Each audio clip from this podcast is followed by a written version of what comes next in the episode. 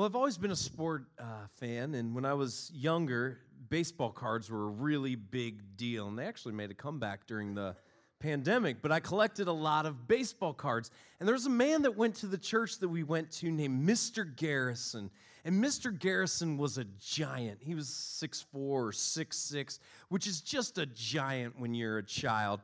And he was a gym teacher during the day, but Mr. Garrison had a hobby as well and he was he would order thousands of, of cards uh, from the card companies directly. And so when you went to his basement there were just thousands of boxes of unopened cards down there baseball cards and basketball cards and football cards. He would go around to card shows and, and dealers and sell cards.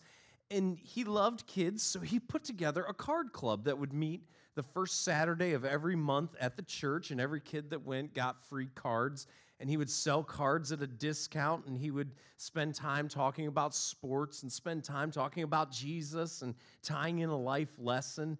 And it was just, it was a fantastic time as somebody who loved sports and loved card collecting. So I went and some of my friends went with me. And one week after Card Club was over, I went over to my friend's house. And that day at Card Club, Mr. Garrison had gave us a list of all these different sport sport uh, franchises that you could mail cards to. You would mail the card in a self-addressed stamped envelope, and then sometimes the players would sign the cards and send them back. So Mr. Garrison taught us how to write a letter to some of our favorite players and ask them politely for their autograph. And so for the rest of the afternoon, me and a friend, we sat there and we sent out a bunch of cards. And then a few weeks later, wouldn't you know it, I got some packages in the mail. And when you're a little kid, you love getting anything in the mail. But when they're actually autographs from players that you like, it just makes for an incredible day. And it was a great day. And my friend who I spent the afternoon doing this with and I, we made plans that we were going to do this again soon at his house.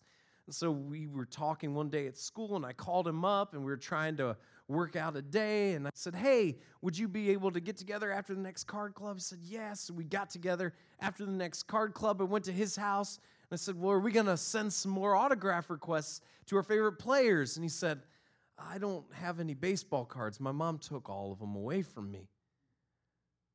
I'm like, What? He said, Yeah, my mom took all, the, all my cards away from me, and I'm not allowed to have them right now. I said, Why? He said, Well, after you and I s- sent out a bunch of a bunch of autograph requests, I decided it was really cool when I got a couple of them that came back signed. And so I wanted to do some more. And then I did a bunch more. And I went through all of our stamps. And then when we ran out of regular stamps, I used all of my mom's Elvis stamps. And then and then when I ran out of all the Elvis stamps, I found some stamps that didn't ha- they weren't worth a lot of money. They they were just a few cents, but I put all of those on a couple on a couple envelopes and sent those out. And I used all of my dad's stamps. I don't know how many hundreds or thousands of dollars that he mailed out when he went through his dad's stamp collection and put all those stamps that his father had collected onto an envelope in hopes of getting an autograph back. But all I know is he didn't have cards for a really long time. You know, sometimes we don't know the value of something. Sometimes we don't know the value of something. And today, what we're going to do is we continue our look at the book of Genesis. If you're just joining us, we've been looking at the book of Genesis, which is the very first book in the Bible. So if you have your phones or your tablets, I'd invite you to follow along with us if you'd like to this morning in a resource called the Bible app. It's available in the App Store of your choosing. Just type in Bible. It's generally the first one that pops up. It's literally called the Bible app. And once you've downloaded that, there's a feature within there called Events. And you can either enable your locations or type in zip code 54201, and there Lakeside Community Church will pop up and you can select it there. If you have a traditional Bible with you, Genesis uh, chapter 9 is where we'll be today. And Genesis is the very first book in the Bible, so it's pretty easy to find. And the verse will be available on the screens to the side. And for those of you streaming from home, Thank you for joining us. The verse will be available on the screen below as we look at Genesis 9 in just a minute. But what we're going to see today is a reminder. We're going to be given a reminder of the immense value of life. An immense value of life. In a world that just tells you life isn't that valuable, we're going to say and be reminded today of just how incredibly valuable life is. Genesis 9 1 is where we'll start today, and we read these words.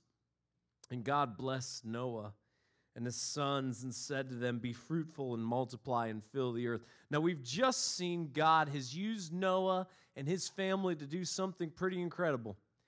God had them build a giant boat, and they spent over a year of their lives on that boat. And finally, the waters, as God flooded the world, finally, the waters have receded to the point they can finally get out of the boat. They get out of the boat, and we saw last week they celebrate, and they celebrate by Noah making an altar to God. And now God responds to all that he's seen. Now God blesses Noah and his family.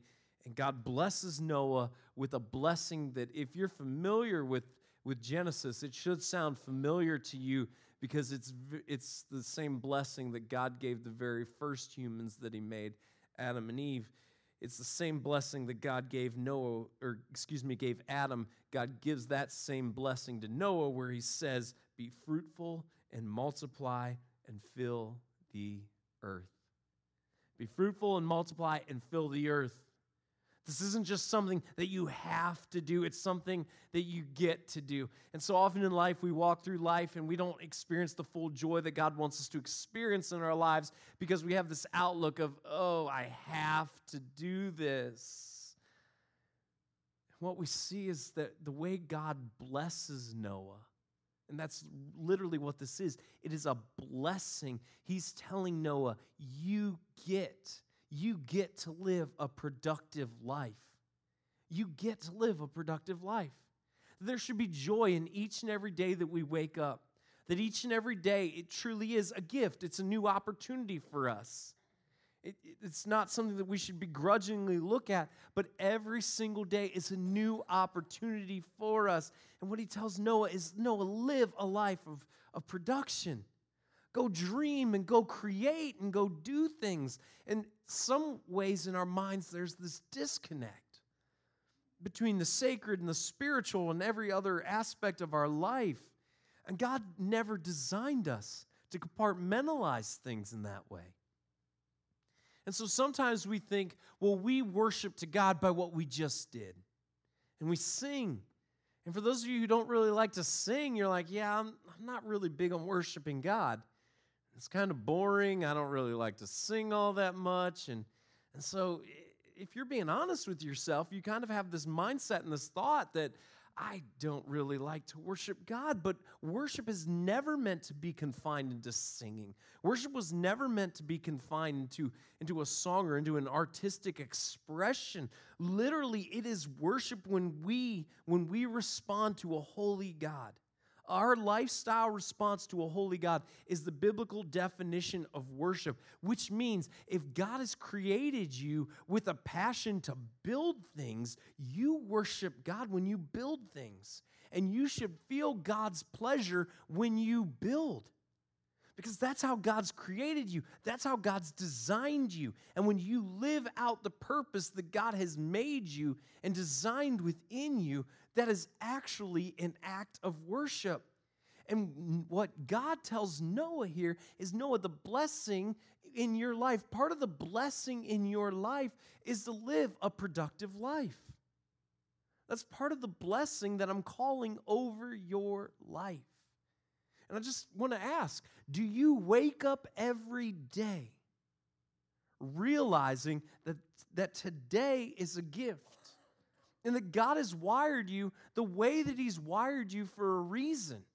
And that when we fulfill that and we live according to the way that God has wired us, that is actually an act of worship.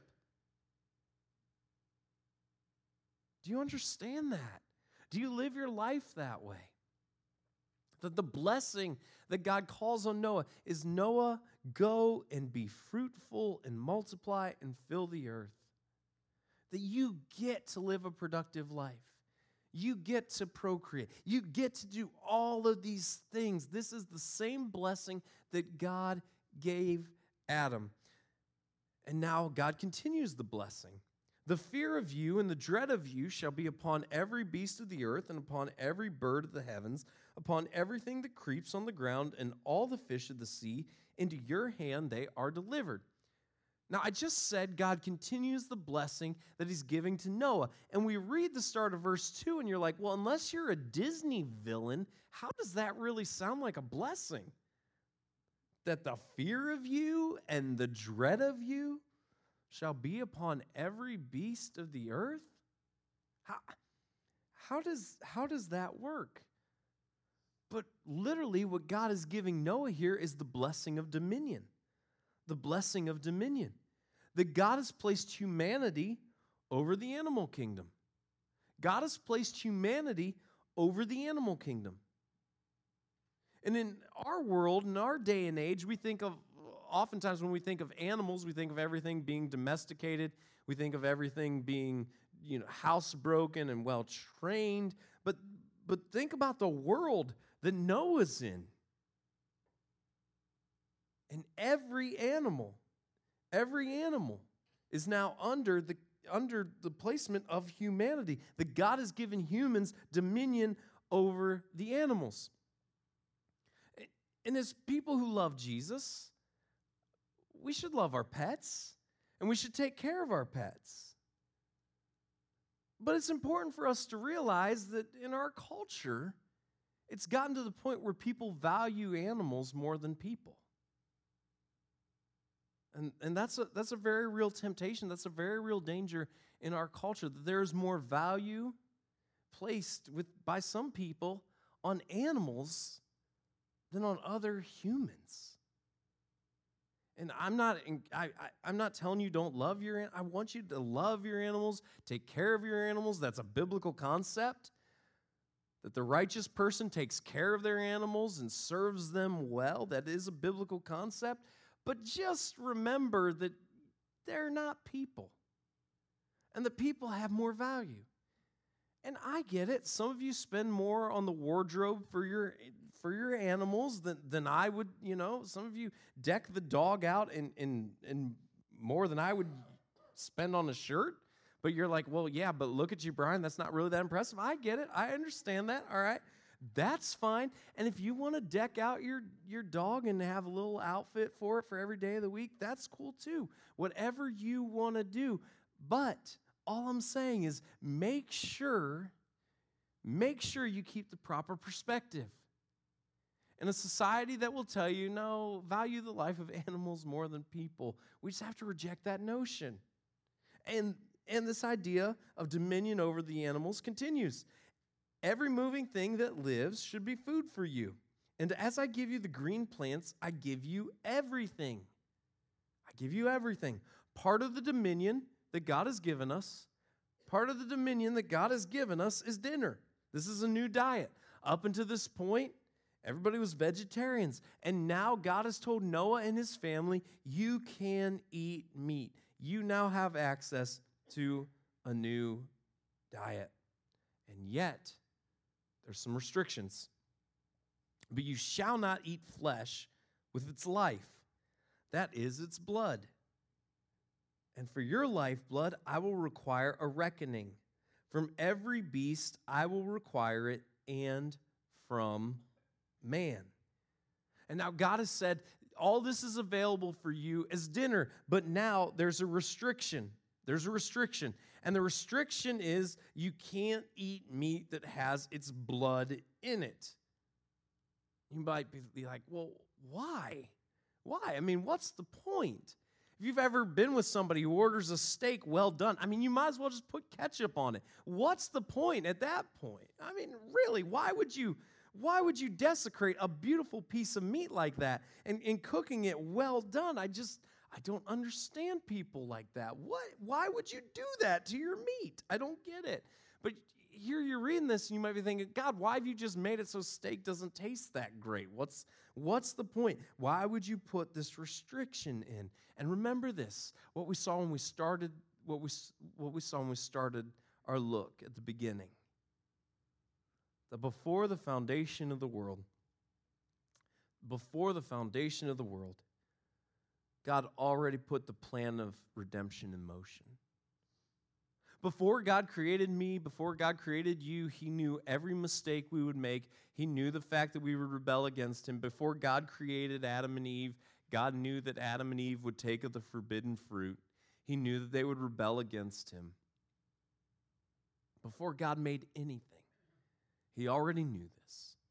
And before God set the world in motion, He already set the plan of our redemption in place that he would send his son Jesus once and for all to deal with sin, to die on the cross, to shed his blood, and that would ultimately take care of our sin. And remember, on the heels of this, what has just happened? What has just happened when God is giving this promise? That God has just dealt with sin.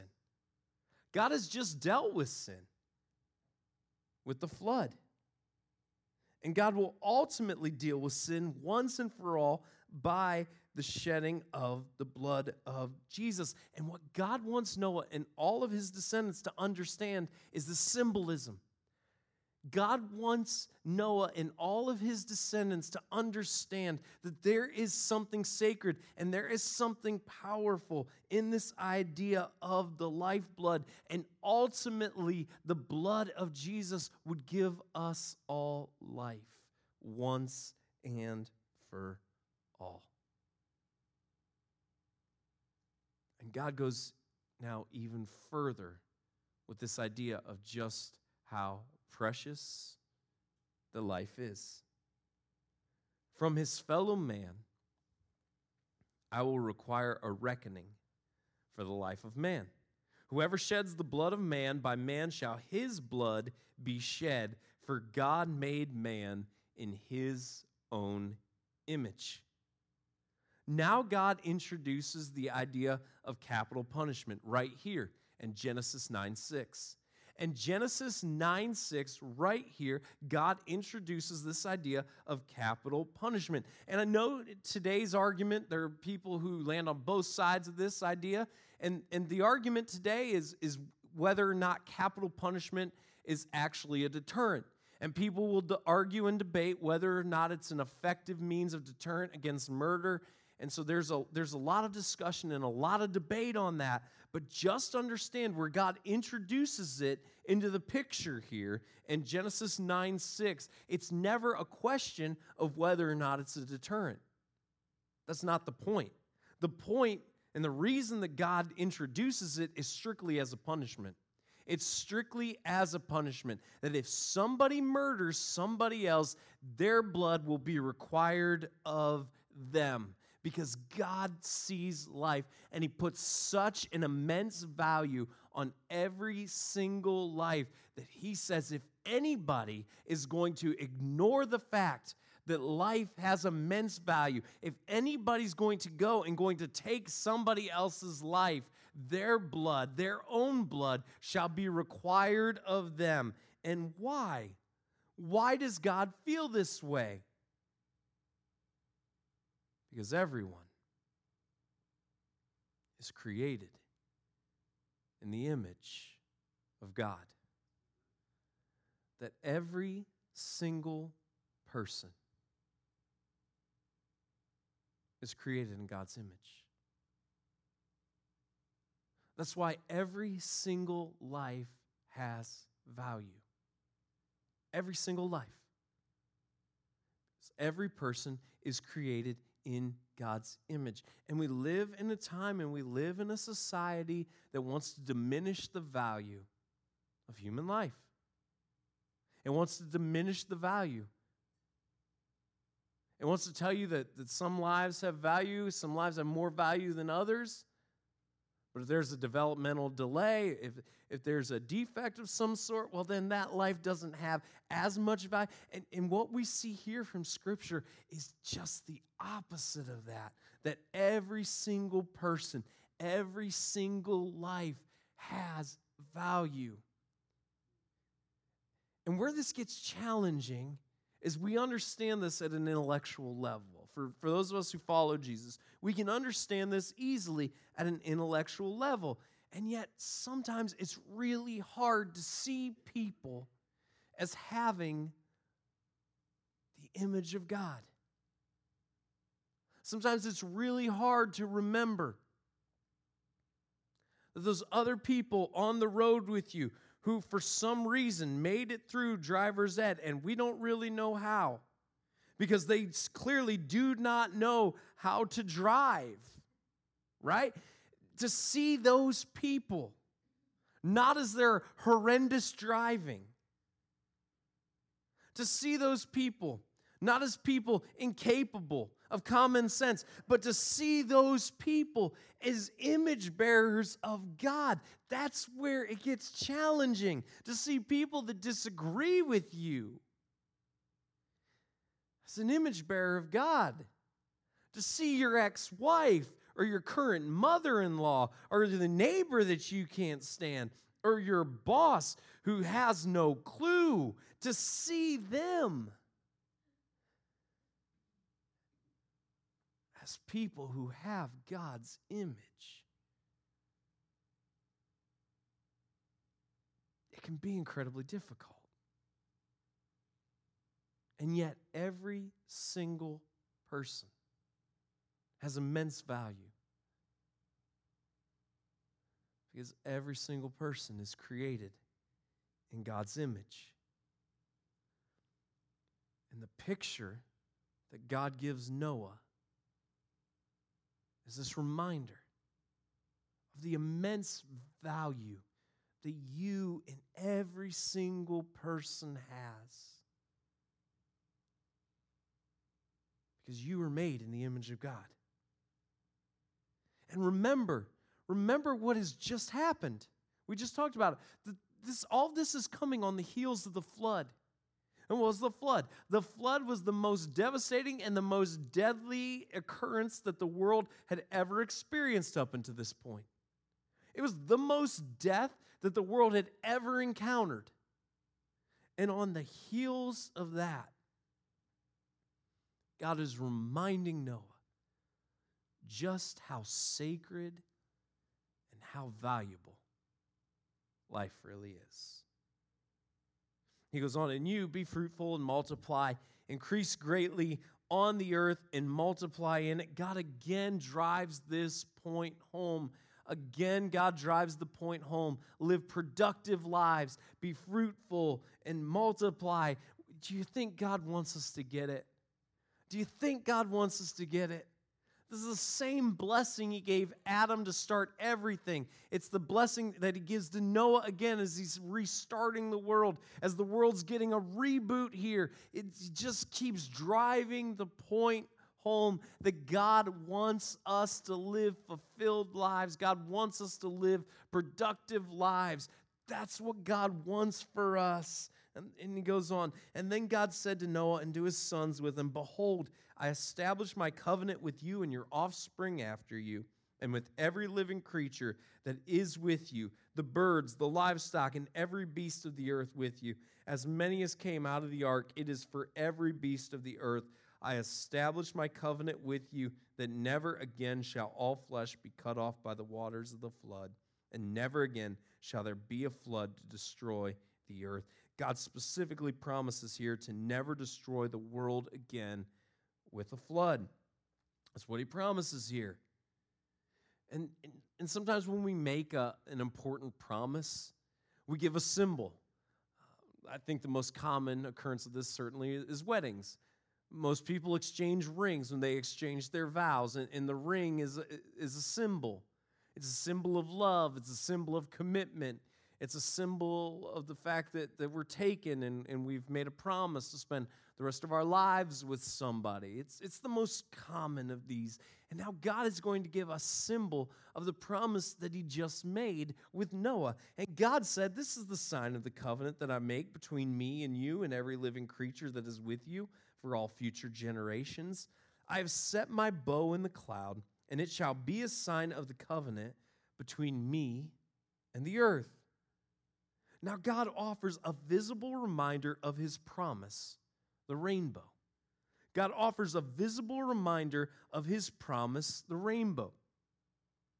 And I, I was researching some facts uh, about the rainbow because, admittedly, I, don't know that many.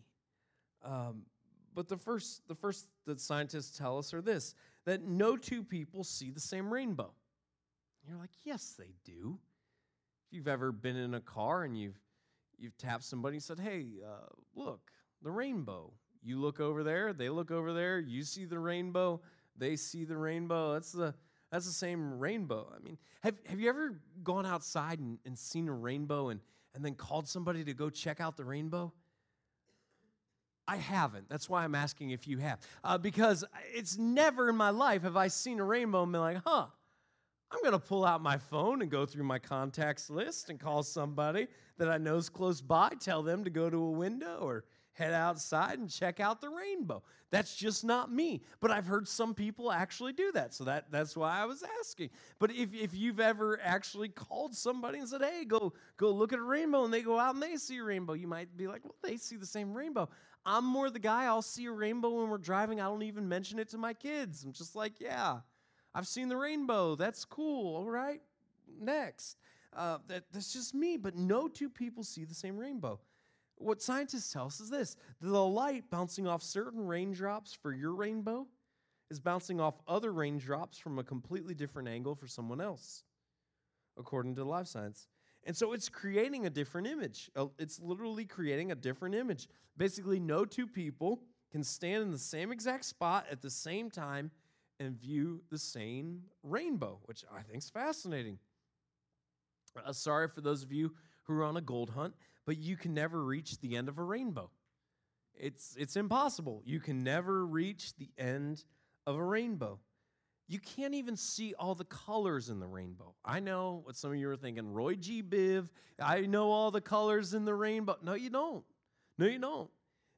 This is fascinating. There are actually more than 1 million colors in the rainbow. There are actually more than 1 million colors in the rainbow. Some of them can't even be recognized by the human eye. And don't you worry, people at Crayola right now are working on those crayon sets for over a million colors. Trust me, because 128 crayons aren't enough, apparently. They'll be rolling out a million, million colors of a rainbow set. I, am fascinated by these facts. I, I really am. And I, I, love what these facts uh, convey to us not just about a rainbow, because admittedly, I, I mean, rainbows are cool and all, but who cares? But when we think about the God behind the creation, when we think about what this says about God, just, just even taking something like, like the rainbow, and we know that God is the same that God is who He is. And yet, the way that God encounters me is different than the way that God encounters you, and you, and you. How the same God, who, who is the same, is grand enough to encounter each and every one of us on a different level, in a different way. In, in the same way that there, there's no end to the rainbow, that God's eternal. That we can never, we can never reach this point the end of God. That in the same way that the rainbow has, has more than a million colors, and we can look at it and we can understand what we think are the seven colors of the rainbow. But the more that we dig in, the more we realize that the more we understand, the more our understanding communicates to us that it is grander than our ability to fully understand. That as we grow closer to God, and we learn more about God and we know and we experience God. When that happens, we realize that as much as we know about God, there's even more that we will never fully understand, that we will never fully grasp. And the more that we know God, the more we realize there's so much about God that we do not know. I mean, we've been reminded today about the greatness of life, about the value of life, about the worth of, of life, but let's remind ourselves about God's greatness as well. Let's remind ourselves of how great the same God who encounters us all differently is. That God cannot be put in a box. And that God is simple enough for a child to understand and yet complex enough that we will never fully grasp. When I bring clouds over the earth and the bow is seen in the clouds, I will remember my covenant that is between me and you and every living creature of all flesh. And the waters shall never again become a flood to destroy all flesh. When the bow is in the clouds, I will see it and remember the everlasting covenant between God and every living creature of all flesh that is on the earth. And this is God's promise. This is God's promise. And God said to Noah, this is the sign of the covenant that I have established between me and all flesh that is on the earth. Did you catch that? This is the sign of the covenant that I have established between me and all flesh that is on the earth. All flesh, even the flesh that reminds God why he made this promise to begin with, because he destroyed humanity in judgment before. Yet, even then, the rainbow serves as a promise. It serves as a promise and serves as a reminder to God that He will never again destroy all flesh. He will never again destroy this world in a flood. And the rainbow, it's not just a reminder, it's not just a reminder of God's restraint. But the rainbow also shouts about God's, about God's mercy and about His grace. That it's a reminder that God is merciful and God is gracious, that He is patient. In a world that we look at and we can all point and say, there is no shortage to evil. We look at events that just that just happen every single week, and we just shake our heads. Events worthy of headlines that are just the worst of humanity on display, and there's no end in sight. And we can all point to those things where they just we just see evil on a grand display. And if we're honest with ourselves, there's the moments in our own lives and in our own hearts that we can point to. Where evil's on display. Not out there always for the world to see, but in here with my thoughts and my feelings.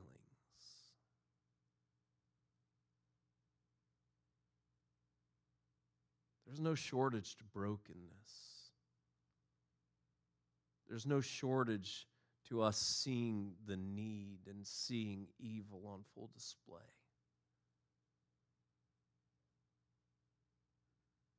And yet the rainbow serves as an incredible reminder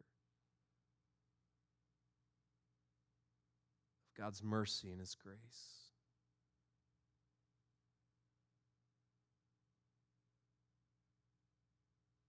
To love us in spite of the fact that at times we're unlovable. To spare us when we're all guilty of some things that don't deserve sparing. That's the promise of the rainbow. So, what do we do with all this? Well, first, I just want to encourage you embrace life. Embrace life. Realize that each and every day is a gift, that tomorrow isn't promised to any of us. that every day we wake up is a gift from God. Embrace it, live it to the fullest. Realize you are who God has made you to be. Don't walk through life looking at what everybody else can do that you wish you could do. And you spend all of your life thinking, well, if only I could do this, and if only I could do that, and if only I could do this. Embrace how God has wired you, embrace how God has created you. And when you live according to the passions and the abilities that God has designed you with, feel His pleasure. If you're a builder, feel God's pleasure when you build something.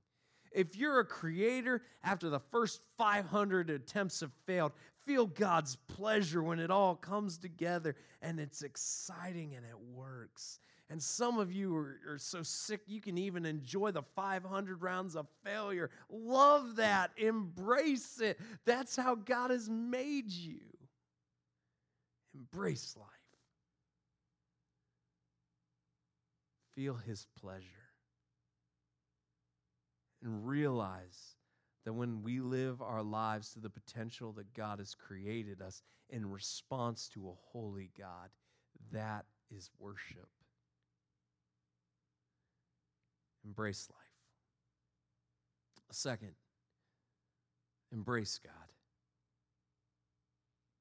The God who is the same and yet complex enough to encounter us all in different ways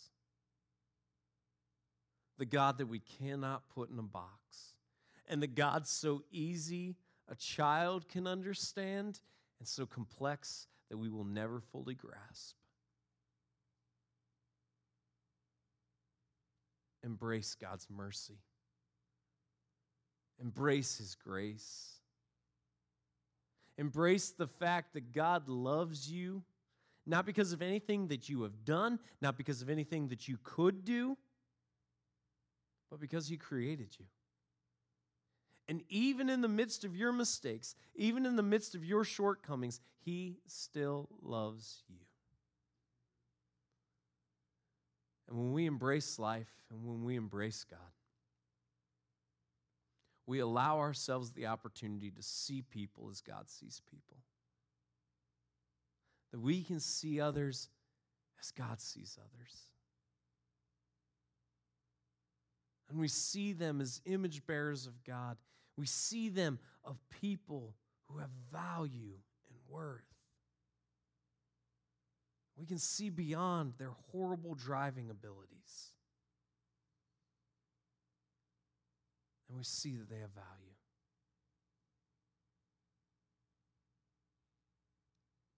May those of us who love Jesus see people in the same way God does. That every life and every person has incredible value. And that will help us love people the way that God has called us to love. And that will help us point people to the hope of Jesus, which this world so desperately needs. God, I pray that you'd help us love people. I pray that you would help us love life, that we would see each day as you see it, that each and every day is a gift, an opportunity, that tomorrow isn't promised to any of us. That you've created us with passions and abilities and we can feel your pleasure when we live productive lives in response to you. God, I pray that we would embrace you. That we would never lose sight of just how amazing you are. That we would be reminded of your goodness we would be reminded of your grace. We'd be reminded of your mercy. That the God who is the same reveals himself to us all in different ways. God's so great we can't fit into a neat and tidy box. God who's so complex. A child can follow, and yet we can never fully grasp. God, help us see others as you see them. That we would see every person's value and every person's worth.